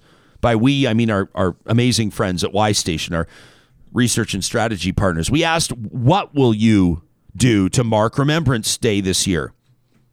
This comment jumped out. I do not wear a poppy because too many people wear them just because it is the expected thing to do. And on the 12th of November, it just goes back into their sock drawer until next year. I do contribute to the Poppy Fund. And the sad reality is, most people don't even know what the fund is or what it does. The people that wear these custom poppies without donating to the Poppy Fund are missing the purpose of the poppy. It is the single largest fundraiser for the Legions and the good work that they do. I help veterans with service dogs for PTSD four or five times a month. Remembrance Day is not one day for me, it is my life because too many gave their lives or their quality of life. That's a powerful thing to say. I witnessed busted limbs and I witness broken minds. I speak with many, and they help me more than the tears on my face can ever say. Wow. Another one of you said you're going to purchase digital poppies in honor of your grandfathers. Another one of you said you're going to run tributes to local veterans on your museum Facebook page. We asked you as fewer and fewer veterans from World War II are still with us, do you think the way that we present Remembrance Day should change? One of you said we must look past the battlefields and think of the sacrifices that families and loved ones live with every day. We must remember the ones with missing limbs and broken minds. One of you said I was in the moving industry, and the worst move that any mover has to do, I've never thought of this before. The worst move that any mover has to do is move the possessions of a fallen soldier and take them to the parents or their life partner or their kids. There's a very strict protocol to follow, and many times there's a chaplain there. I've driven across this country on too many trips I wish I'd never had to make. Wow. Another one you said I think is critically important that we continue to honor the sacrifices of those who served in both world wars as well as more modern conflicts. I also think it's important that Canada reflect on its role on the world stage and which conflicts we choose to participate in. Another one you said I'd like to see more of a focus on not glorifying war, especially in light of recent struggles facing society, which are far more pressing, perhaps COVID, climate change but there's considerably less emphasis on the scale of what is considered to be solemn. Hmm. We ask you about raising the, the flag back. Flags, of course, at Parliament and across the country have flown at half staff for quite some time, since June or so, when we started talking more meaningfully about residential schools. Uh, one of you said there needs to be a more permanent recognition of Canada's treatment of First Nations and Indigenous people in Canada. If we're going to be performative, let's install the orange commemorative flag alongside every Canadian flag. More importantly, let's listen to Indigenous people and respond to their pain and meet their needs. While our settler community inflicted wrongs on these people, our guilt is irrelevant and we need to get more real. I appreciate the comments. I'll read more from our question of the week as the show goes on in just a moment, I'm expecting incredible insight with regards to Canadian participation in Afghanistan. from a frontline medic and a frontline war correspondent. That in just a moment. Right now, a quick pause to remind you that our friends at Sherwood and St. Albert Dodge have the best selection of Jeeps in the entire province of Alberta. More than 650 vehicles in stock for the first time in more than a year at Sherwood Dodge alone. And they can share their inventory, which means that you're always going to get better selection than you would anywhere else. They've also got Ram 1500s, the back to back to back Motor Trend Truck of the Year for the best price, for the best service. They're proud of that. It's how they earn your return business. Make sure you go see the teams at St. Albert and Sherwood Dodge. You can link to their websites under the sponsors tab on ours, ryanjespersen.com. Our friends at Dairy Queen, Northwest Edmonton, Sherwood Park, that's Palisades, Namao, Newcastle, Westmount, and Baseline Road. Want to remind you their flamethrower burgers available right now through the month of November. You can check this out the all beef patty and that flamethrower sauce. They've got the jalapeno bacon. This burger doesn't mess around. If you're in the mood to not mess around, maybe check out the flamethrower burger at the Dairy Queens of Northwest Edmonton and Sherwood Park. I recommend certain blizzards to you, but then oftentimes you chime in and you say, why don't, why don't you ever talk about my blizzard? And I go, yeah, that's fair. You know, Hoyles is big on the Skor blizzard as an example. I want to kind of almost say that maybe you have turned my tide a little bit. Really? I've been a Smarties Blizzard guy for years. Smarties. Years. There's just a there's this there's a simplicity to it. Mm-hmm. The way that the Smartie kind of kind of like dissolves just a tiny bit into the ice cream that Dairy Queen soft serve is but but the Skor Blizzard, I got to give it to you Hoyles. you gave it a go? I treated it on uh, Miracle Treat Day when they dropped off a bunch of blizzards for us. I, I did with you what I do in restaurants, where someone orders and then I go, "Yeah, I'll just I'll have that. That sounds good." I got the Skor Blizzard just like you, and I'm gonna say, you may have changed my mind moving forward. I don't know. I gotta try out that uh, the top the Oh, the coffee! caramel, Oh my gosh! sea salt. It just sounds like an, a delicious explosion in my mouth. You had me at caramel and sea salt. I don't care what else is in it. Yeah, yeah. I agree. That, that like that. That's just a great, great dessert right there. It's pretty much all you need. Can you tell that I'm frantically going through my notes right now so I can do like justice to that blizzard? I love that our in studio band, our live studio band, is just going to keep playing. They're jamming out today. They're The thing that I love, I mean, that, you know, it is Remembrance Day and we are reflecting. Um, but the thing that I really think about and we're able to talk about blizzards is the idea that, you know, we're able to think of what folks sacrificed and then what that allows us to live our lives to the fullest and to enjoy 100%. and to have laughter and to savor like even something as simple as a delicious dessert um, that to me is like that that wraps into the significance and the meaning of remembrance day Very well said. It's uh, sea salt toffee fudge, by the way. I just I. I I was able to track down the information. So it's like salted. To- this Dairy Queen mentions like four minutes. Salted toffee pieces. You know nobody's gonna mind if we were if we were doing four minutes talking about something really you know irrelevant or boring. People would speak out. But if I'm talking about salted toffee pieces, rich fudge, caramel topping, world famous soft serve, no no one's gonna mind. You can find them at the Dairy Queens of Northwest Edmonton and Sherwood Park. There you go. How's he going to segue out of Dairy Queen into talking about Afghanistan? It's real talk. It's real life. This is what we do. I like the way you put it. Like you sort of you we we do approach. There's a certain like for example, our friends at Prairie Catering understand we're not doing eat your words today. It would feel weird. It's remember I'm not going to be all theatrical and ridiculous. We'll push that to tomorrow. But at the same time, it's real life. These are these are men and women that serve their country. They they have laughs with their their colleagues, you know, their their fellow service people, and and, and I would imagine tears too. And um, there there's it's we keep it real, and we try to have conversations or create a, a venue, uh, an arena, if you will, where we can just say what we think and feel out loud. And it's special to know that there's an audience that's along with us for that ride. Katherine O'Neill is is an amazing friend of this show. As a matter of fact, she's a, a member of our editorial board. Uh, she's the CEO of the YWC of Edmonton, but but in a previous career, Katherine was a celebrated journalist uh, for Canada's national newspaper, for the Globe and Mail, including time as a war correspondent. During her time as a war correspondent in Afghanistan, she she covered Stephen Ferry, and we're going to get into that. I'm not going to tell the story. They're here to tell the story. Stephen Ferry grew up in Lacombe and Ponoka, Alberta. Uh, joined the military once he graduated from high school. He served his country for 17 years up until 2018, and he's now a firefighter with the city of Edmonton. Um, Stephen, Katherine, thank you so much for joining us and, and welcome to the show today. I've been asking all of our guests what Remembrance Day means to you. And, and Stephen is someone who served his country for the better part of two decades. I know that many people will be eager to hear how you respond to the question. What does today mean to you?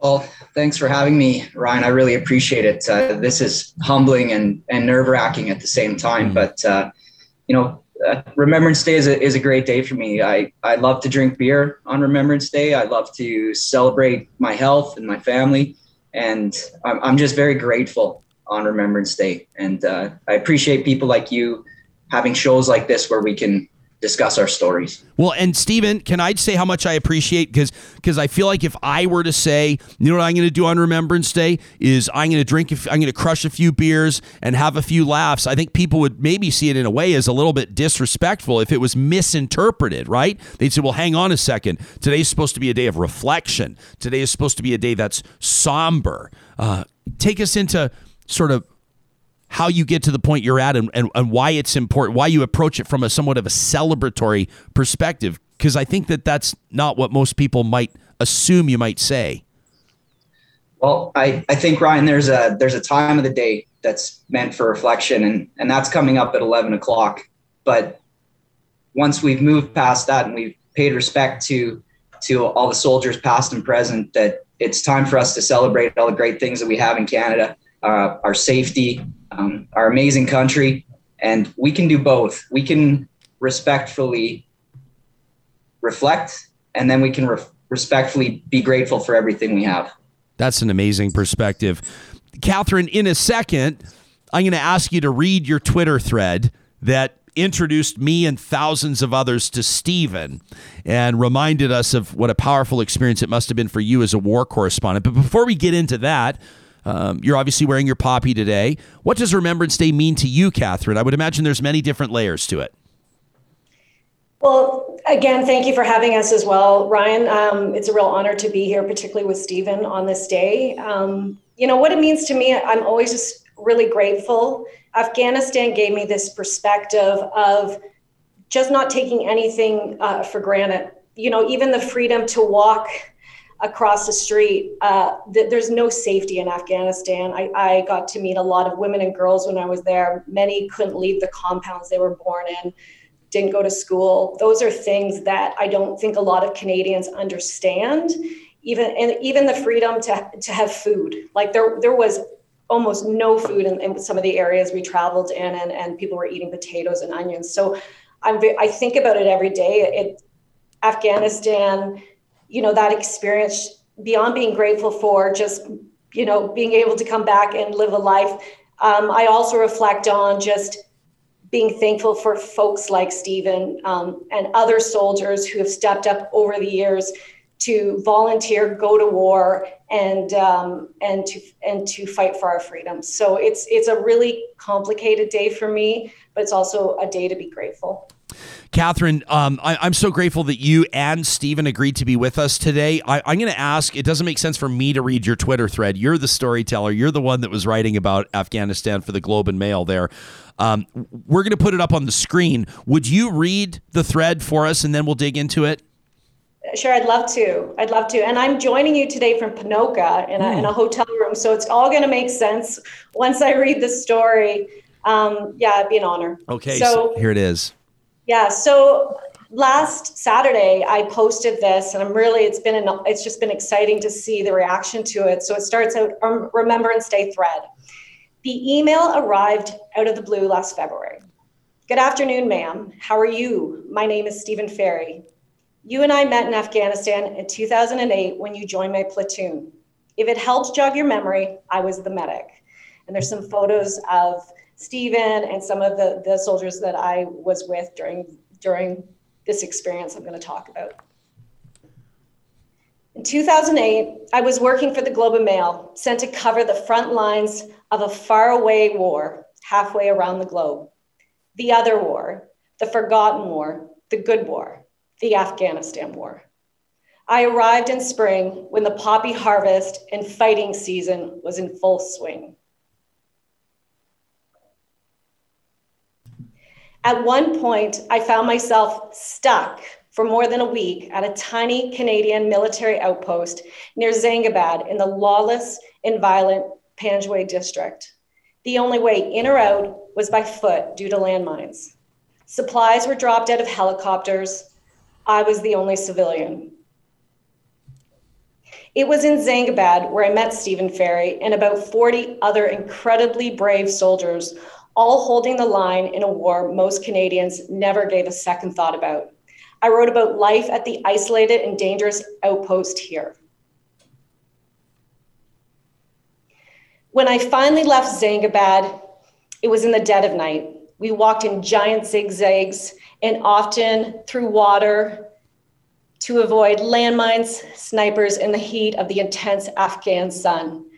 Around sunrise, I took this photo, and it's a photo of a line of soldiers walking towards a sunrise.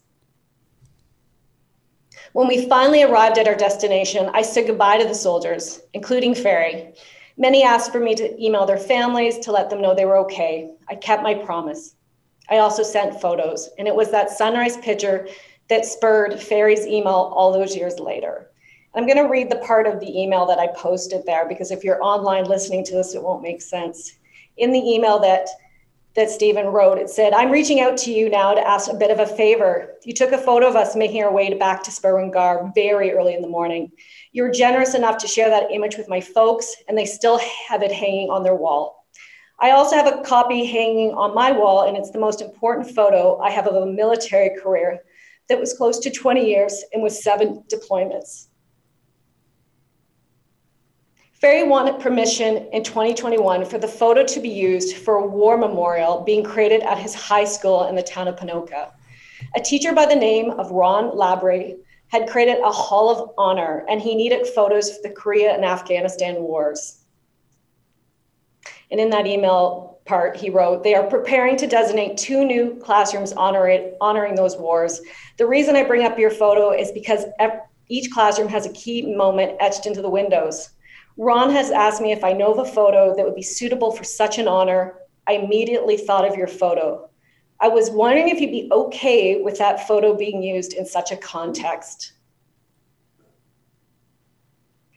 A lot has happened since Ferry's email last February.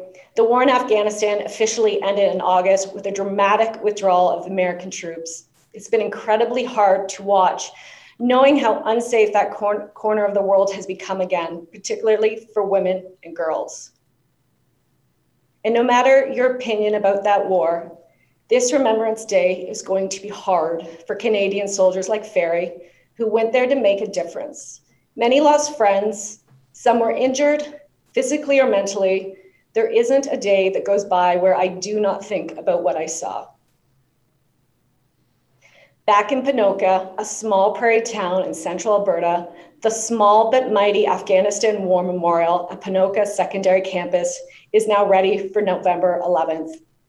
Thanks for your service, Warrant Officer Stephen Ferry, lest we forget. That's amazing. I can hear the emotion in your voice, Katherine. Warrant Officer Ferry. Can we hear it from your yes, angle? Ryan. I mean, that's a remarkable photo. I don't know if you remember the exact moment it was taken. Perhaps you didn't realize that this journalist from the Globe and Mail was taking that photo at the time. Obviously, carries great meaning for both of you. What do you remember about that time in your service? Yeah, absolutely. Absolutely, Ryan. I, I'll, I'll tell you this. We didn't know that Katherine had actually reached back to uh, back to Canada to our folks. And, and I actually came home from this tour and saw this photo on my parents' wall. And I said, Where on earth did you get that? That's amazing. Um, photos like this, a lot of soldiers don't have because we have other things on our mind right now while we're walking. Um, there's security to worry about. There's of simply powering through a, a long walk with a heavy pack. And there's few moments from my career where they were captured from a third party. So I absolutely remember everything about that night and that's because of that photo. Katherine, can I ask why? Uh, um, I mean, obviously, you know, you're, you're you're wiping a tear from your eye. I can hear that, you know, and I know you to be an extremely confident communicator. So it's it's not a small thing uh, when you show emotion, and and and I love it. Um, what are you feeling right now? It's. I'm just really, I just, it's, it's difficult. Afghanistan is is really difficult for me because it's. Uh, absolutely transformed my life. The things I saw, as I said, I think about every day. The men I, you know, the soldiers I met, uh, you know, it was just an honor to get to know many of them, to see the service that, that was happening in Afghanistan. I don't think a lot of Canadians, and I said that in the tweet, understood how dangerous it was um, and how um, you know, many were there trying to just provide simple security so that roads could be traveled, that, you know, um, schools could be open, that all of these simple infrastructures that we have in our society that we all take for granted um, are were a luxury in Afghanistan. And it's really hard because of the fact that in two, you know, in August to watch there, that the, the complete end of that war um, there was just so much sacrifice. I personally knew a soldier who lost both legs two days after I left him after an operation. I covered four ramp ceremonies in six weeks during that time I was there. And it, there isn't a day that I just don't think about the lives that were affected and the, the, the people that I met during that tour. Stephen, how, how is your service different or, or made unique um, serving as a medic? To me, there's there's you're still uh, I don't know if you prefer the phrase, but you're still in the line of fire. You're still facing great risk, but there's kind of in my mind like an added danger. There's an added complexity to your role as a medic. Well, being a, a medic attached to an infantry platoon is probably, or or any element of the combat arms is probably, from my perspective, the the greatest privilege in the military uh, you're trusted, you help, um, you're there. Guys count on you. Um, saving a life is harder than taking one. And mm-hmm. to me, being a medic uh, attached with those guys who took so much risk, it, it, was just a huge privilege. And I have to say, too, Ryan, um, like Katherine, I was a guest with that platoon. Uh, my first tour to Afghanistan, I backfilled uh, medics that were on leave or were uh, injured and just needed some time out of the field. So my time with those folks was brief as well. There was another medic that uh, was full time with those guys, but being attached to them and being trusted, you know, you were you were the confidant for secrets, um, the the information that they trusted you with. It was a real privilege, and, and then the opportunity to give them the confidence to do their job. That if something happened, that I would take care of them is is a real honor. Stephen, I, want. I, hope it's okay if I ask you about the mental health angle of service. You know, we, we we've been talking about the idea of shell shock, the role that legions played, and I and I'm not saying that as a slight against legions at all. Uh, what I'm trying to recognize is that for decades, people that served have self medicated with really a societal lack of understanding, let alone resources, um, to treat injuries like PTSD. Um, you know, you, you, you've you've worked in service, you've saved lives, you served your country for almost 20 years. Now you're a firefighter, and uh, and we know that there are oftentimes there's a price to pay when it comes to mental health for first line, uh, frontline responders, first responders. Um, what did you take away from your time in the Canadian military? And what do you think of in the context of mental health on a day like today? Uh, where we know that so many people feel much pain, and, and many times the idea of the walking wounded certainly includes those that are suffering from mental health injuries. What's your perspective? Well, I think the first part, when it comes to defining what service is, uh, it's important that everybody remembers that service isn't defined by deployments. It's defined by the willingness of a person to commit to signing the dotted line and, and serving their country. There's no overtime there's no union, there's simply duty.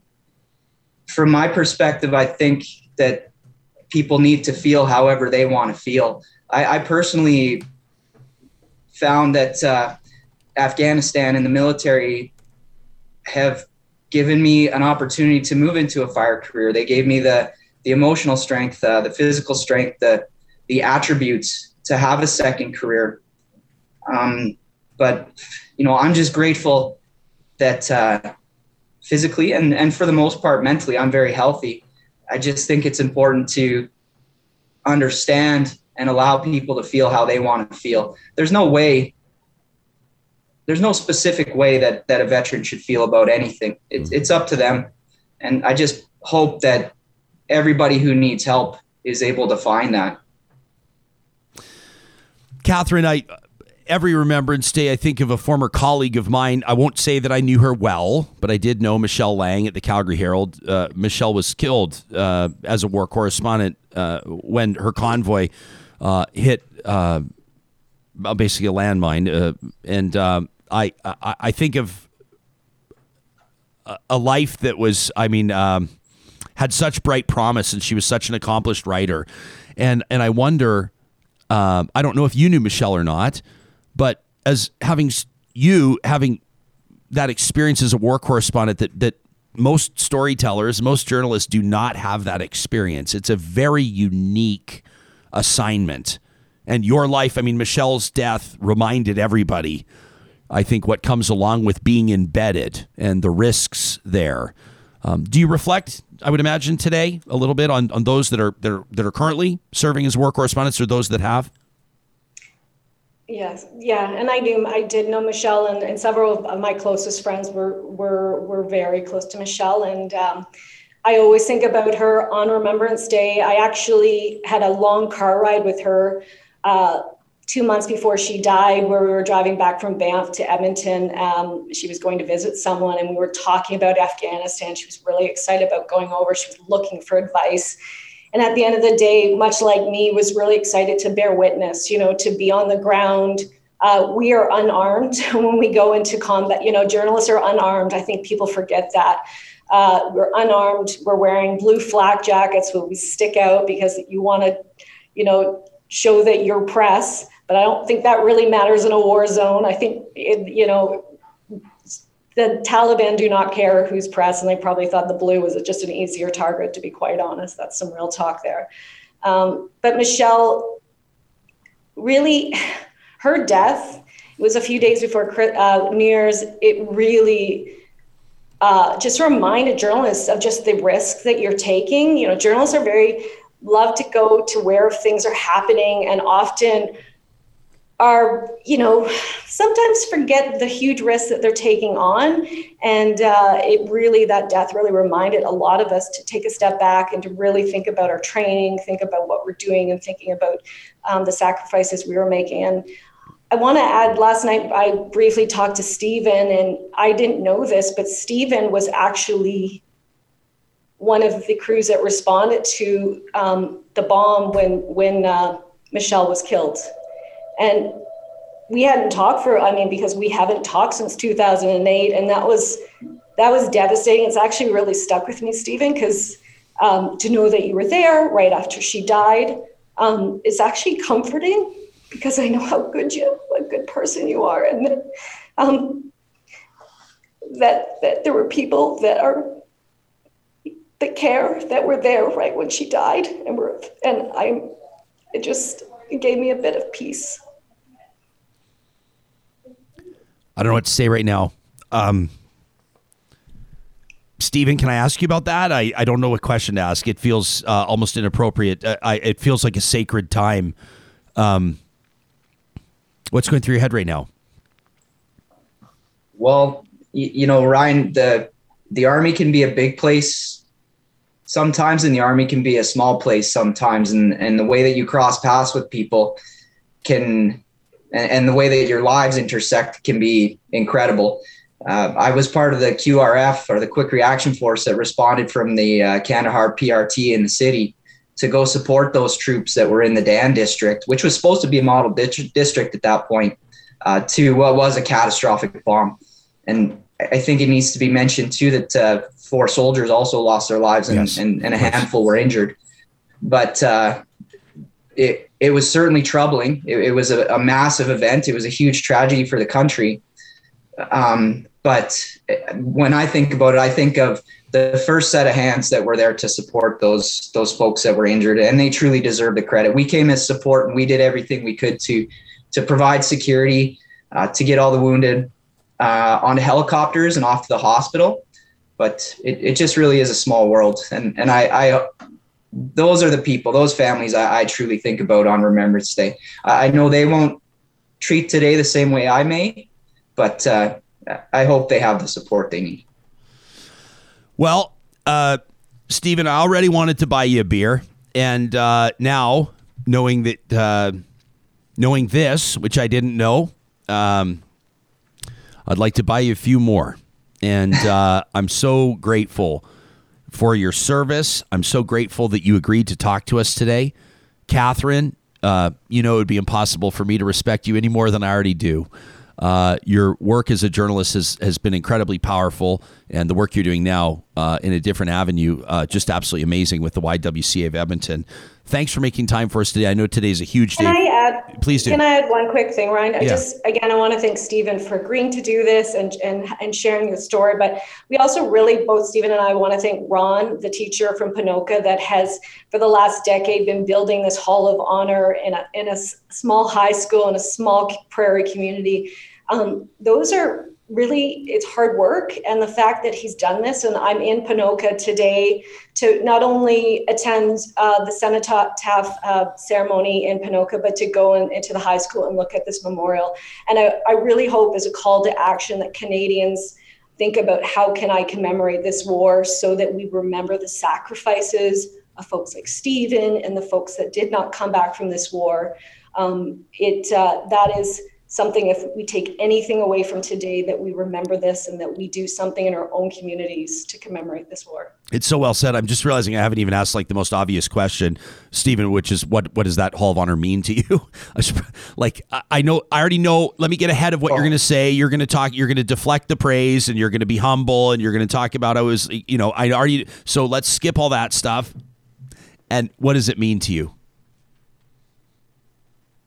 well, the important thing with that Hall of Honor, Ryan, is that uh, Ron Labrie's a, a great human, and and he's a, a humble, quiet man. But the way that he has gotten not just this this facility created or or this hall created, but the buy-in, the buy-in that he gets from the community, from his students, from the staff at the school, it's incredible. Uh, and if you could do me one favor, I would love if you could put me in touch with the right person to to help uh, bring more attention to the Hall of Honor at the Ponoka Secondary Campus. It is a uh, it's amazing. Consider it done.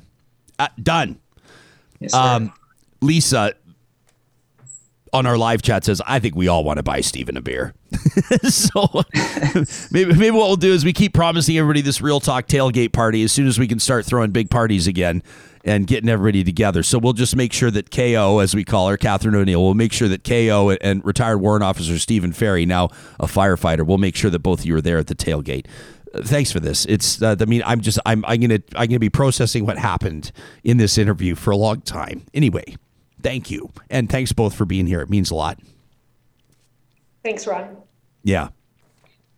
Whew. That's real talk. I did. How would I know that Stephen was a medic that was on scene at the? Uh, I mean, anyway, not anyway. Why do I say that word anyway? It's such a stupid throwaway word. It's what I use when I'm like uncomfortable or awkward or don't know what. To, it's like a bridge word. Right. I say to, anyway to fill the to fill the space. To fill the space, but yeah. it's okay to just have the space. Let like let there be let, space. Let it breathe. Mm-hmm. Just let a moment breathe. It's real. I mean, I, I, I checked in on our live chat. I was staying away from the live chat because I knew you guys were going to make me cry, and uh, and I and I was staying away from it, and I went back, uh, and and it's just hearts it's just hearts from people like Hope and Smurfy and Kim and Patrick and Lisa and Sharon and Linda Ray and Jillian. And thanks everybody for being here. It's a special day. We're going to um, sign off in a second because we know that that it's important that people have time to get to, you know, we're doing this on mountain time. It's 45 minutes to 11 o'clock. You need time to get to the cenotaph. You need time to prepare yourself mentally for, for the moment or two of silence that you're going to take at the top of the clock. Um, we're so grateful for the support of our partners like those at Eden Landscaping that make sure that we're on the air every single day. Uh, Eden Landscaping, you can find them online at landscapeedmonton.ca. They've been bringing outdoor spaces to life for more than 20 years, earning the return business and the referrals of their satisfied customers. You can check out their portfolio online, again at landscapeedmonton.ca if, you, if you'd like to see what they could potentially do for you. Uh, you maybe have a Pinterest board going with some of the ideas that you think might be a great fit on your property.